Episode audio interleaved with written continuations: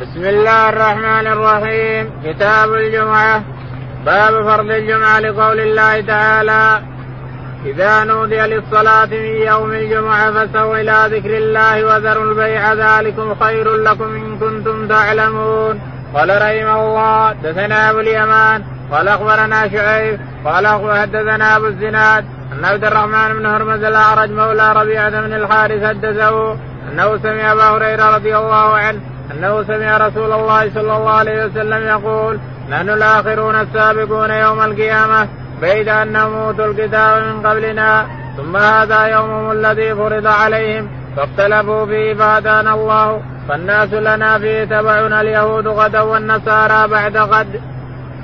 يقول البخاري رحمه الله باب صلاة الجمعة. الجمعة الاجتماع الناس فيها كثرة الاجتماع أكثر من الجماعة. الجماعة يجتمعون الناس. لكن الجماعة قد تكون قليلة. الجمعة لا. الجمعة قدمت المسجد ويطلع الناس في أطراف المسجد يرجون يصلون في الشوارع. الناس كذا لاجتماعهم وحبهم في صلاة الجمعة واجتماعها. يقول البخاري نعم. باب فرض الجمعة. باب فرض الجمعة. متى فرض فرضت الجمعة؟ في المدينة. الجمعة فرضت في المدينة. لما فرض فرض الصلوات الخمس فرضت الجمعة.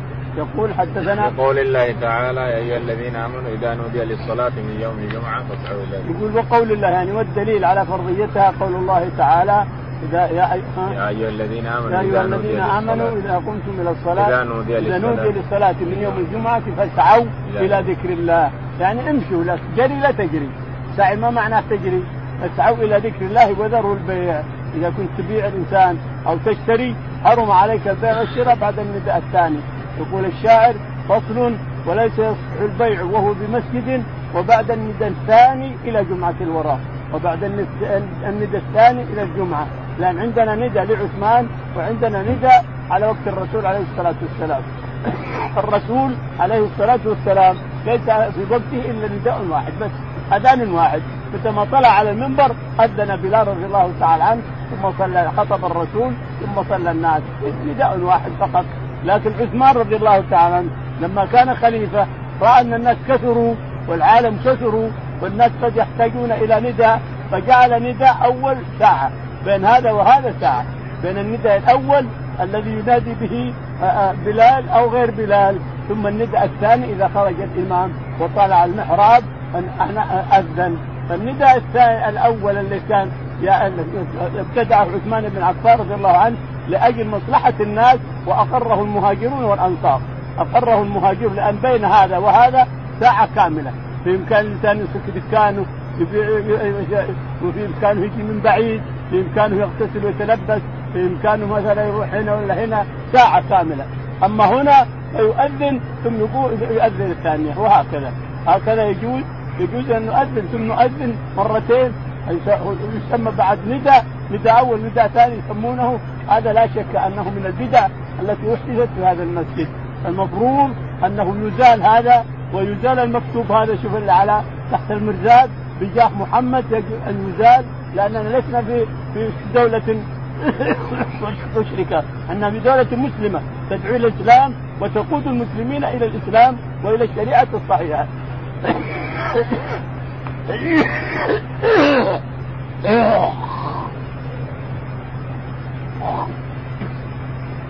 فلا ينبغي لنا أن نأتي بأمور تدلنا تدل للناس أو تدل أهل الدين والعلم والفضل.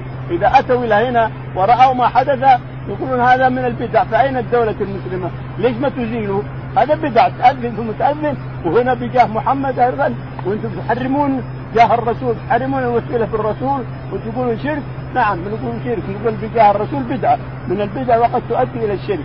ونقول إن هذا وهذا. أذان أذان. نعم بدعة. نعم نقول هذا.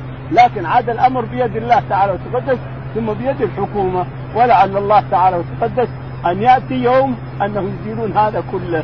يزال هذا كله. ولا نبالي بأحد.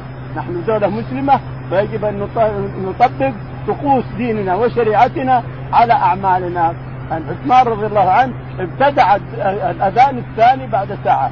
يؤذن ساعة ثم بعد ساعه يخرج الإمام ويؤذن وإلا على وقت الرسول عليه الصلاة والسلام ليس فيه إلا أذان واحد بس.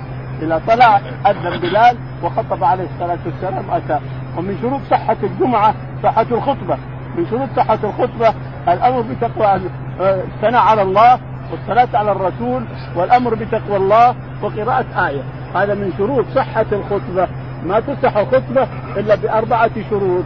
الثناء على الله أن تحمد الله وتثني عليه وتصلي على الرسول عليه الصلاة والسلام وتأمر بتقوى الله تأمر الناس بالتقوى وبعد ذلك تقرأ آية تقرأ آية من كتاب الله انتهت الخطبة.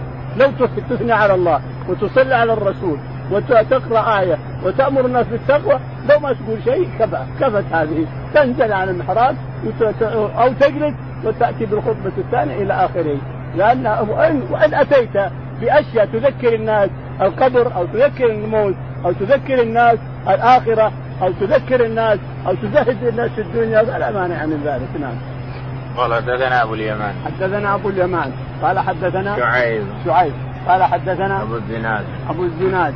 قال حدثنا الأعرج. قال عن أبي هريرة. عن أبي هريرة رضي الله تعالى عنه قال النبي صلى الله عليه وسلم يقول نحن الآخرون السابقون يوم القيامة فاذا انهم اوتوا الكتاب من قبلنا. يقول الرسول عليه الصلاة والسلام نحن السابقون الآخرون السابقون يوم القيامة. اليهود طلب منهم الهداية إلى الجمعة رفضوا. النصارى طلب منهم الهداية إلى الجمعة رفضوا. صار لهم السبت ولهم الأحد. يقول الرسول وهديت هذه الأمة إلى الجمعة لأنها أفضل أيام الأسبوع. الجمعة أفضل أيام الأسبوع فيها فيها خلق آدم وفيها يدخل الجنة وفيها أخرج منها وفيها تقوم الساعة إلى آخره. نعم. قال فالناس لنا فيه تبع اليهود غدا والنصارى يقول الرسول عليه الصلاة والسلام فالناس فيه تبع اليهود لهم السبت والنصارى الأحد ونحن هدينا إلى يوم الجمعة. فالناس لنا فيها تبع. باب فضل باب فضل الغسل يوم الجمعة وهل على الصبي شهود يوم الجمعة وعلى النساء قال رحمه الله دثنا عبد الله بن يوسف قال أخبرنا مالك النافع عن عبد الله بن عمر رضي الله عنهما أن رسول الله صلى الله عليه وسلم قال إذا جاء أحدكم الجمعة فليغتسل. يقول البخاري رحمه الله باب فضل الغسل يوم الجمعة حتى على الصبيان الذي يحضرون الجمعة واجب عليهم أو مندوب يقول رحمه الله حدثنا عبد الله بن يوسف. عبد الله بن يوسف. قال حدثنا مالك. مالك. قال حدثنا نافع عن ابن عمر. نافع عن ابن عمر أن النبي عليه الصلاة والسلام قال نعم. إذا جاء أحدكم الجمعة فليغتسل. إذا جاء أحدكم الجمعة فليغتسل. هذا أمر. يوجب الوجوب كما سيأتي. الغسل الجمعة واجب على كل محتلم. معناه أن الصغير الذي احتلم ولو ب 12 أو 10 سنوات أنه يجب عليه غسل الجمعة. لكن جعل الناس الوجوب هنا ندبا بمعنى الندب لأنه قال غسل الجمعة. اغتسلوا من أراد يوم الجمعة يغتسل حتى ولو من الصبيان. نعم.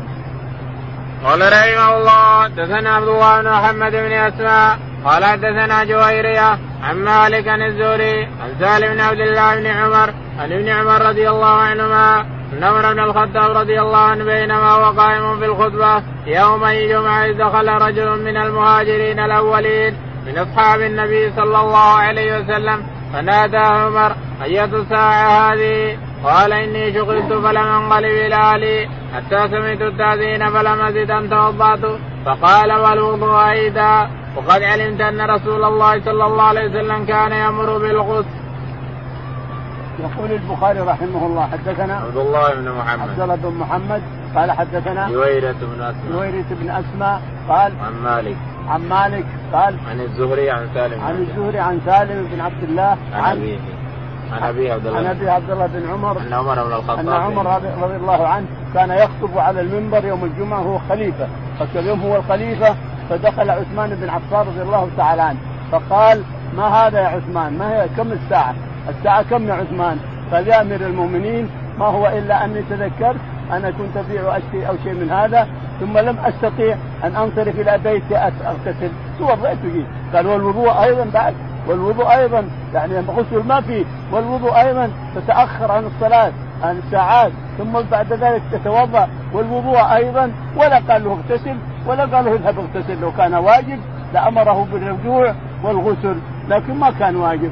الغسل ما هو واجب لكن مندوب نعم مندوب أن تغتسل يوم الجمعة وكان الرسول عليه الصلاة والسلام يحث الصحابة على الغسل لأن هناك روائح تخرج من أهل الحدائق وأهل الزروع واللي يتعاطون البيع والشراء بالزحام يخرج لهم روائح فأمرهم بالغسل لاجل أن يأتي الإنسان المسجد ما ينتشر ريحة كريهة لأن تؤذيك الإنسان وتؤذي أخاك المسلم تؤذي الملائكة.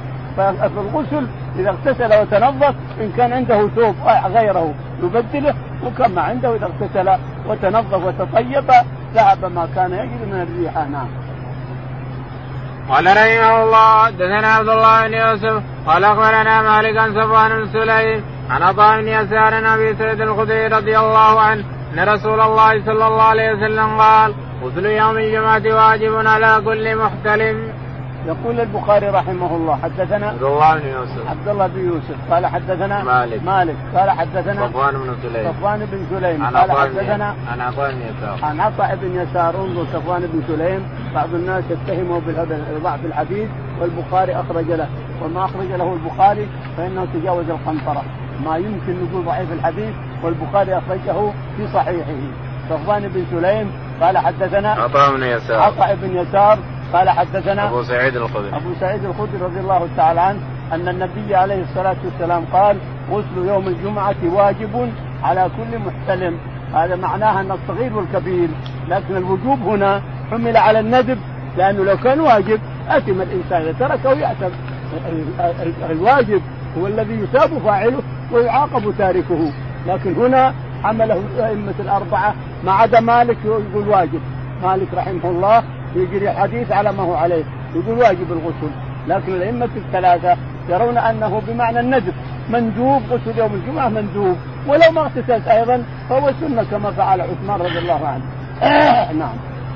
باب الطيب للجمعة. قال رحمه الله حدثنا علي قال حدثنا حرمي بن عمارة قال حدثنا شعبة عن أبي بكر بن المنكدر قال حدثني عمرو بن سليم الأنصاري قال أشهد على أبي سعيد قال أشهد على رسول الله صلى الله عليه وسلم قال الغسل يوم الجمعة واجب على كل محتلم وإن يستن وإن يمس أن وجد قال عمرو فأما الغسل فأشهد أنه واجب وأما الاستنان والطيب فالله أعلم واجب هو أم لا. ولكن هكذا في الحديث. قال أبو عبد الله هو أخو محمد بن المنكر. تطيب تصيب الإنسان إلى آخره. يقول رحمه الله حدثنا علي بن عبد الله. علي بن عبد الله المديني قال قال حدثنا حرمي بن قال حدثنا حرمي بن عمارة قال حدثنا شعبة. شعبة. قال عن أبي بكر بن المنكدر عن أبي بكر بن المنكدر أخو محمد وعبد الله. إخوة كل الثلاثة إخوة. ابو أبو بكر بن المنكدر ومحمد بن المنكدر وعبد الله بن المنكدر إخوة الثلاثة. وإن كان واحد منهم يسمى أبو بكر أيضا. هذا أبو بكر وواحد من الاثنين يسمى أبو بكر. لكن هذا قلة. هذا مشهور بكنيته ولا يعرف له اسم. وأما الثاني فليس مشهورا بكنيته بل يعرف باسمه عبد الله ومحمد يعرفان باسمهما. يقول رحمه الله حدثنا أبو بكر قال ابن منكدر قال قال حدثني عمرو بن سليم عمرو بن سليم قال حدثنا قال أشهد على أبي سعيد وقال أبي سعيد أشهد على رسول الله صلى الله عليه وسلم الغسل يوم الجمعة واجب على ذلك. يقول إنه يشهد على أبي سعيد الخدري أنه شهد على الرسول عليه الصلاة والسلام أن الغسل واجب على كل محتلم يعني فيه التسلسل بالشهادة هذا يشهد على أبي سعيد وهذا يشهد على الرسول عليه الصلاة والسلام أنه قال غسل يوم الجمعة محتلم واجب على كل محتلم، المحتلم له ابو عشر سنوات يحتلم أو ينبت شعر خشن حول القبل أو ب 11 أو 12 أو 15 المهم أن المحتلم من الأطفال يجب عليه ما يجب على الرجال نعم. قال وأن يستنى. وأن يتسوق يستنى بالسواك ويمس طيب هذا سنه فسئل هل السنان والطيب من واجب مثله فلما غسل فهو واجب كما سمعنا. وأما الطيب والاستنان فلا ذكر في الحديث ولا أدري هو ما هو أو لا. الاستنان والطيب قد لا يكون واجب لكن الغسل واجب بمعنى المندوب. هنا الواجب بمعنى المندوب وإلا لا لتاثم الناس نعم.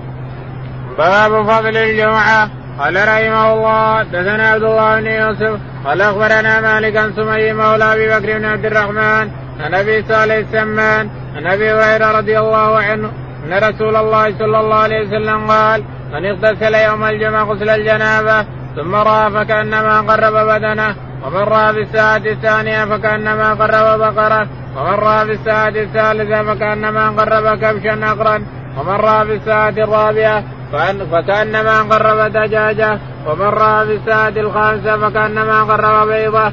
فإذا خرج الإمام حضرت الملائكة يستمعون الذكر. يقول البخاري رحمه الله حدثنا باب فضل الجمعة. باب فضل الجمعة. يعني لها فضل كبير الجمعة والحضور مبكرا له فضل كبير أيضا. يقول رحمه الله حدثنا عبد الله بن يوسف. عبد الله بن يوسف. قال حدثنا مالك. مالك. قال حدثنا سمي مولى سمي مولى أبي بكر بن عبد الرحمن بن الحارث بن هشام رضي الله عن الحارث. قال حدثنا أبو صالح السمان. أبو صالح السمان. عن أبي هريرة. عن أبي هريرة رضي الله تعالى عنه أن النبي عليه الصلاة والسلام قال نعم. من اغتسل يوم الجمعة غسل الجنابة ثم راه فكأنما قرب بدنه. كل من اغتسل يوم الجمعة غسل الجنابة يعني ما هو من جنابة إنما اغتسل غسل الجنابة ثم راح إلى المسجد وكانما قرب بدنه.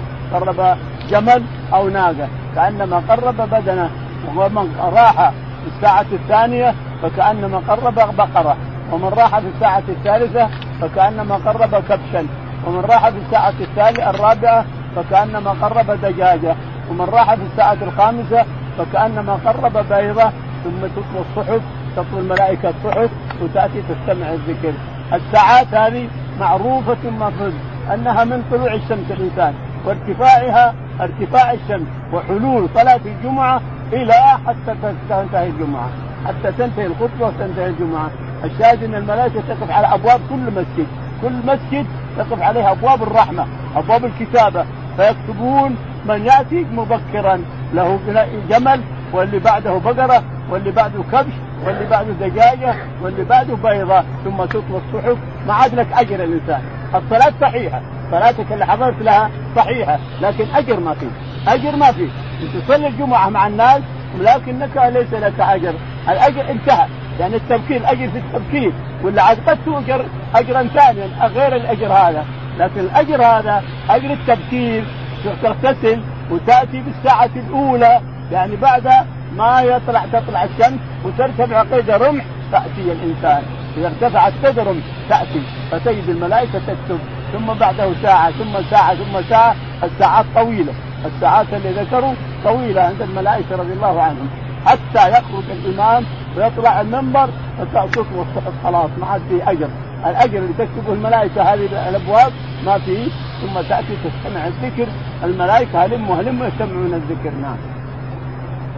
باب قال رحمه الله دثنا ابو نعيم قال دثنا شيبان ان يحيى عن أبي سلمة عن أبي هريرة رضي الله عنه أن عمر رضي الله عنه بينما هو يخطب يوم الجمعة إذ دخل رجل فقال عمر لما تختبسون عن الصلاة؟ فقال الرجل ما هو إلا سمعت النداء توضأت. فقال لم تسمع النبي صلى الله عليه وسلم؟ قال إذا رأى أحدكم إلى الجمعة فليغتسل.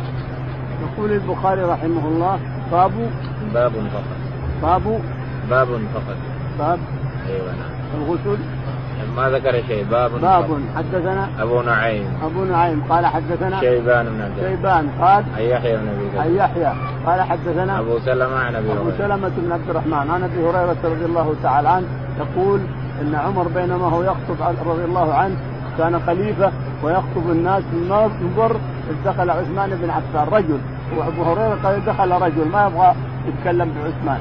دخل رجل لكن هو عثمان بن عفان رضي الله عنه. وعثمان صاحب بيع وشراء رضي الله عنه. عثمان كل حياته بيع وشراء يكتسب من الأموال ويتصدق على الناس. يتصدق اللي يجمع من الأموال كلها يتصدق بها على الناس. الشاهد إنه صاحب بيع وشراء. وصاحب صفقه في الأسواق. فلما أتى ودخل هذا الرجل اللي هو عثمان قال له عمر رضي الله عنه ما هذا ما هذا يعني؟ ليه ليه تاخرت؟ ليه تاخرت ليش؟ ألم تعلم أن الرسول قال كذا قال كذا قال كذا. قال والله أنا ما أنتبهت إلا والأذان يؤذن ثم ذهبت. ما مداني أذهب إلى بيتي. توضأت جيت والوضوء أيضا. هذا اللي دعا عثمان رضي الله عنه. وحثه على نداء أو ثاني نداء أول ثم نداء ثاني. حتى هو لما صار خليفة. قال أنا الحين أنا وقعت مع عمر. قال الناس لازم يقعون. فنقعد اذانا. بينه وبين الأول الثاني ساعة كاملة بحيث مثلا إن الإنسان اللي بيبيع ويشتري أو اللي بيغتسل أو اللي يجي من بعيد يمدي ساعة كاملة أذن الإنسان ولا مضى ساعة كاملة أذن الساعة دخل الإمام وأذن المؤذن الثاني هو أول من ابتدع النداء الأول رضي الله عنه وأرضاه لأنه وقع مع عمر بهذا اللفظ فدعاه إلى أن يجعل أذانا ينبه الناس ساعة كاملة ينبه الناس اللي يبيع ويشتري يتنبه واللي جنوب يتنبه واللي بعيد داره يتنبه إلى آخره. فأقره المهاجرون الأنصار. أقر عثمان رضي الله عنه المهاجرون الأنصار على هذه العملية لأنها مصلحة عامة دينية ومصلحة عامة للمسلمين. فكل شيء يكون مصلحة عامة للمسلمين يجب أن أن يؤتى بها للمسلمين. نعم. باب الدون للجمعة. قال رحمه الله دثنا آدم قال دثنا ابن أبي ذئب بن سعيد المقبري قال أخبرني أبي عن ابن أبي وديعة عن سلمان الفارسي رضي الله عنه قال قال النبي صلى الله عليه وسلم لا يغتسل رجل يوم الجمعة يتطهر ما استطاع من ظهر ويدهن من دهن ويدهن من دهنه أو يمس من طيب بيته ثم يخرج فلا يفرق بين اثنين ثم يصلي ما كتب له ثم ينصت إذا تكلم الإمام. إلا غفر له ما بينه وبين الجمعة الأخرى. يقول البخاري رحمه الله باب الدهن للجمعة. باب الدهن للجمعة. الدهن يعني الطيب. أن تدهن الإنسان تدهن شعر راسك تدهن لحيتك وتدهن الإنسان ثيابك علشان أنك تخرج إلى ملائكة إلى الناس تزاحم الناس والملائكة كلما تنتهي تطيب. الإنسان تنبسط الملائكة فإنها تتأذى ما إذا وتفرح بما يفرح به بين آدم والملائكة يقول رحمه الله. حدثنا آدم. آدم قال حدثنا ابن أبي ذئب. ابن أبي ذئب قال حدثنا سعيد المقبري سعيد المقبري قال عن أبيه. عن أبيه سعيد أيضا. قال عن ابن أبي عن ابن وديعة. عن ابن وديعة قال عن سلمان الفارسي. عن سلمان الفارسي رضي الله تعالى عنه قال عن سلمان النبي صلى الله عليه وسلم قال لا يغتسل رجل يوم الجمعة ويتطهر ما استطاع من طهر ويدهن من دونه أو يمس من في بيته ثم يخرج فلا يفرق بين اثنين ثم يصلي ما كتب له إلا غفر له ما بينه يقول سلمان رضي الله تعالى عنه إن النبي عليه الصلاة والسلام قال لا يغتسل إنسان يوم الجمعة ويتطيب من طيبه أو طيب بيته امراته يعني وينتشط ويغتسل ويتنظف ويلبس أحسن ما عنده من الثياب ثم يخرج ولا يفرق بين اثنين ولا يتخطى رقاب الناس ويصلي ويستمع للخطبة إذا خطب الإمام إلا غفر له ما بين الجمعة والجمعة. عندنا أحاديث ستاتي أنه يغفر له ما بين الجمعة والجمعة وزيادة ثلاث أيام لأن الحسنة بعشر أمثالها. الحسنة بعشر أمثالها. فيغفر له ما بين الجمعة إلى الجمعة وزيادة ثلاث أيام. أما سفيان أما سلمان الفارسي رضي الله عنه فقال يغفر له من الجمعة إلى الجمعة وكفى نعم. قال رحمه الله دثنا أبو اليمان قال أخبرنا شعيب بن الزهري قال طاووس قلت لابن عباس ذكروا أن النبي صلى الله عليه وسلم قال اغتسلوا يوم الجمعة واغتسلوا رؤوسكم وإن لم تكونوا جنبا واصيبوا من الطيب قال ابن عباس فأما الغسل فنعم وأما الطيب فلا أدري. يقول البخاري رحمه الله حدثنا أبو اليمان. أبو اليمان. قال حدثنا شعيب. شعيب. قال حدثنا الزهري. الزهري. قال قال طاووس قلت لابن عباس ذكروا النبي صلى الله عليه وسلم قال اغتسلوا يوم الجمعة. الزهري يقول قال طاووس. النبي سأل ابن عباس رضي الله عنه الغسل يوم الجمعة؟ قال نعم. قال الطيب والسواك قال لا أدري. هذا شيء ما أدري عنه.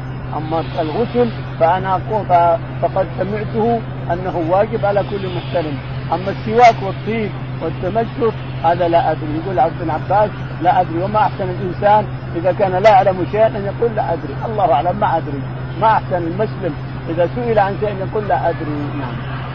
قال اغتسلوا يوم الجمعة واغسلوا رؤوسكم. اغتسلوا يوم الجمعة واغسلوا رؤوسكم وتطيبوا بالطيب إلى آخره. يعني يوم الجمعة لابد إذا ذهبت إلى المسجد أن تكون منظفا متطيب.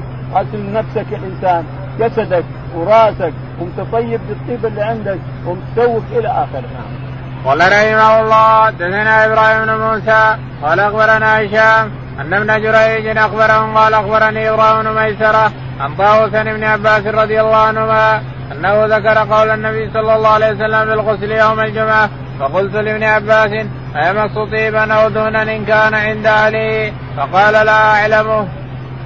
يقول البخاري رحمه الله حدثنا إبراهيم بن موسى. إبراهيم بن موسى قال حدثنا هشام. هشام قال حدثنا ابن جريج. ابن جريج قال قال أخبرني إبراهيم بن ميسرة. قال أخبرني إبراهيم بن ميسرة يقول عن طاووس عن ابن عباس. عن طاووس عن ابن عباس قال قال أنه ذكر قول النبي صلى الله عليه وسلم في الغسل يوم الجمعة فقلت لابن عباس ايمس الدين أو دمنا قال إن كان عند اهله فلا أعلم. يقول طاووس. أنه قال لابن عباس الغسل؟ قال الغسل نعم. قال الطيب والسواك وشيء؟ قال لا أعلم. ما أدري. إن كان في الحديث ما أدري. لكن الغسل نعم. باب يلبس أحسن ما يجد. قال رحمه الله حدثنا عبد الله بن يوسف قال أخبرنا مالك النافع عن عبد الله بن عمر رضي الله عنهما أن عمر بن الخطاب رضي الله عنه راى حله سيارة عند باب المسجد فقال يا رسول الله لو اشتريت هذه فلبستها يوم الجمعة وللوفد إذا قدموا عليك فقال رسول الله صلى الله عليه وسلم إنما ألبس هذه من لا خلاق له في الآخرة. ثم جاءت رسول الله صلى الله عليه وسلم منها حلل فاعطى عمر بن الخطاب رضي الله عنه منها حلة.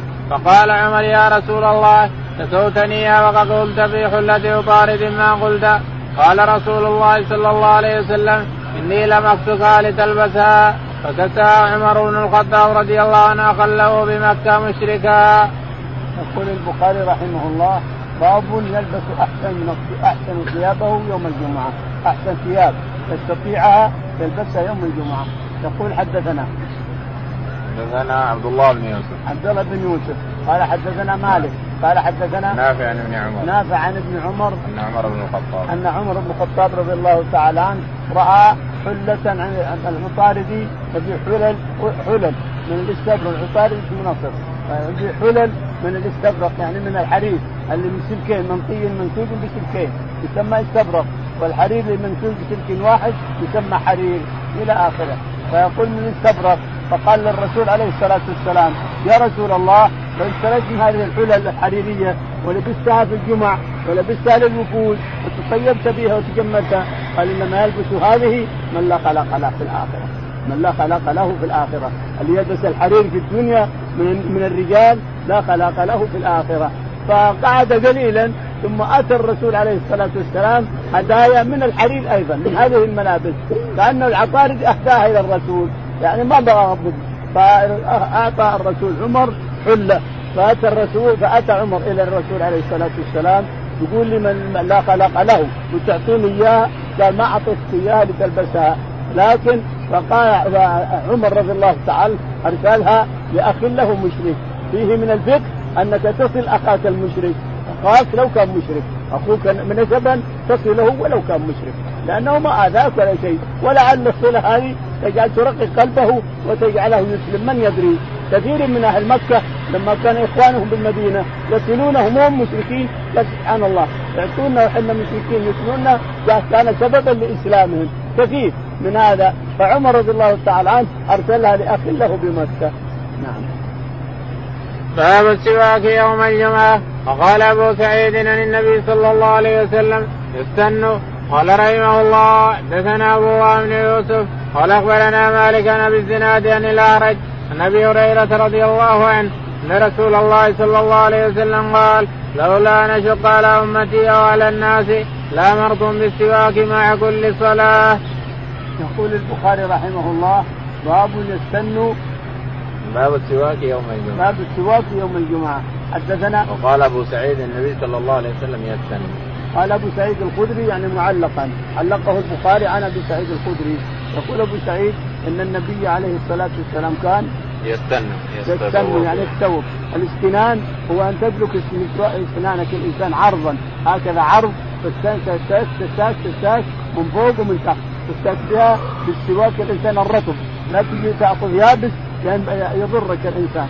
انظر السواك الرطب وتستن بها. تستاك كذا كذا. متتابع يسمى الاستنان. إذا كان متتابع يسمى الاستنان حينئذ. يقول رحمه الله حدثنا عبد الله بن يوسف. عبد الله بن يوسف قال حدثنا مالك. مالك. قال حدثنا أبو الزناد عن الأعرج. ابو الزناد عن الأعرج. عن أبي هريرة. عن أبي هريرة رضي الله تعالى عنه قال رسول الله صلى الله عليه وسلم قال لولا أن أشق على أمتي وعلى الناس لامرتم بالسواك مع كل صلاة. يقول يقول أبو هريرة إن النبي عليه الصلاة والسلام قال لولا أن أشق على أمتي لأمرتهم بالسواك وبالطيب مع كل صلاة وفي رواية مع كل وضوء سيأتينا أنه قال لولا ان اشق على أمتي لأمرتهم بالسواك مع كل وضوء وهنا يقول امرتم بالسواك مع كل صلاة. هو افضل أن يتسوق الإنسان مع الوضوء يعني قبل الوضوء. تسوق قبل الوضوء ثم تغسل أمك أو تسوق بعد الوضوء. وكذلك إذا أردت أن تصلي تسوق الإنسان تسوق وتستن ثم تكبر للصلاة نعم. قال رحمه الله دثنا أبو معمر قال دثنا عبد الوارث قال دثنا شعيب بن الحبهاب قال دثنا أنس قال قال رسول الله صلى الله عليه وسلم أكثرت عليكم في السواك يقول البخاري رحمه الله حدثنا أبو معمر. أبو معمر عبد الله بن عمر قال حدثنا عبد الوارث. عبد الوارث. قال حدثنا شعيب بن الحباب شعيب بن الحباب قال قال حدثنا أنس بن مالك. قال حدثنا أنس بن مالك رضي الله عنه أن النبي عليه الصلاة والسلام قال أكثرت عليكم في السواك. يعني مع كل وضوء مع كل صلاة أكثرت عليكم في السواك عليه الصلاة والسلام. رأى أنه قد شق على الناس. ان أمرتكم بالسواك مع كل وضوء ثم بالسواك مع كل صلاة لعلي أكثرت عليكم أو شيء من هذا نعم. قال رحمه الله دثنا محمد بن كثير قال أخبرنا سفيان عن منصور وحسين عن أبي وائل عن حذيفة رضي الله عنه قال كان النبي صلى الله عليه وسلم إذا قام من الليل يشو صفاه يقول البخاري حدثنا محمد بن كثير محمد بن كثير العبدي قال حدثنا سفيان الثوري قال حدثنا منصور وحسين. منصور وحسين منصور بن معتمر وحسين المكتب والمعلم قال عن أبي وائل عن أبي وائل شقيق قال عن حذيفة. عن حذيفة رضي الله تعالى عنه أن النبي عليه الصلاة والسلام كان إذا قام من الليل يشوش فاه يعني يتسوق. إذا قام من الليل وكبر وهلل كان يتسوق يتسوق ثم يتوضأ بعد ذلك. هذا في التشريع في التشريع للناس انك اذا قمت من الليل تبدأ بالسواك الانسان تمام؟ ثم تبدأ بالسواك تسوق تسوق تنظف الأسنان وتنظف لو بقي عليها مثلا وسخ أو بقي عليها طعام أو بقي فأنت تستاك تستاك حتى تنظفها. نعم. باب من تسوق بسواك غيره. قال رحمه الله دثنا إسماعيل. قال دثنا سليمان بن بلال. قال هشام بن عروة. قال أخبرني أبي ان عائشة رضي الله عنها قالت دخل عبد الله أو قد دخل عبد الرحمن بن أبي بكر ومعه سواك يستن به فنزل إليه رسول الله صلى الله عليه وسلم فقلت له أعطني هذا السواك يا عبد الرحمن فاعطانيه فقسمته ثم مضغته فأعطيته رسول الله صلى الله عليه وسلم فاستن بي وهو مستند إلى صدري. يقول البخاري رحمه الله باب السواك بغيره سواء السواك السواك الانسان بغير سواكه حدثنا إسماعيل. إسماعيل. قال حدثنا سليمان بن بلال. سليمان بن بلال. قال حدثنا هشام بن عروة. هشام بن عروة. عن أبي عن عروة بن الزبير عن عائشة رضي الله تعالى عنها أن أخاها عبد الرحمن بن أبي بكر الصديق رضي الله تعالى عنه دخل على الرسول عليه الصلاة والسلام وهو في مرضه وعائشه مسندته إلى صدرها هنا مسند رضي الله عليه الصلاة والسلام في اخر حياته مسند إلى صدر عائشة هنا بين سحري ونحري بين المنحر هذا المنحر وهذا السحر. ولا يجوز تحط يديك هنا. فقالت نظر إليه الرسول عليه الصلاة والسلام يقول فأخذته منه وقضمته رواية وقضمته بالضاد ورواية قصمته بالصاد قضمته وعلقت علقت علقت حتى لانا ثم اعطيته إياه فاستنى السنان لقار مثله عليه الصلاة والسلام وهو الحمد لله الذي اختلط طريقي بريقي تقول عائشة. ثم مات بين السحر والنحر بين سحرها هنا وبين النحر هنا المنحر إلى آخره. اللهم اهدنا فيمن هديت وعافنا فيمن عافيت وتوفنا فيمن تولنا فيمن توليت. اللهم توفنا على الإسلام يا رب العالمين. اللهم صل على محمد وعلى اله وصحبه اللهم صل على صفوة خلقه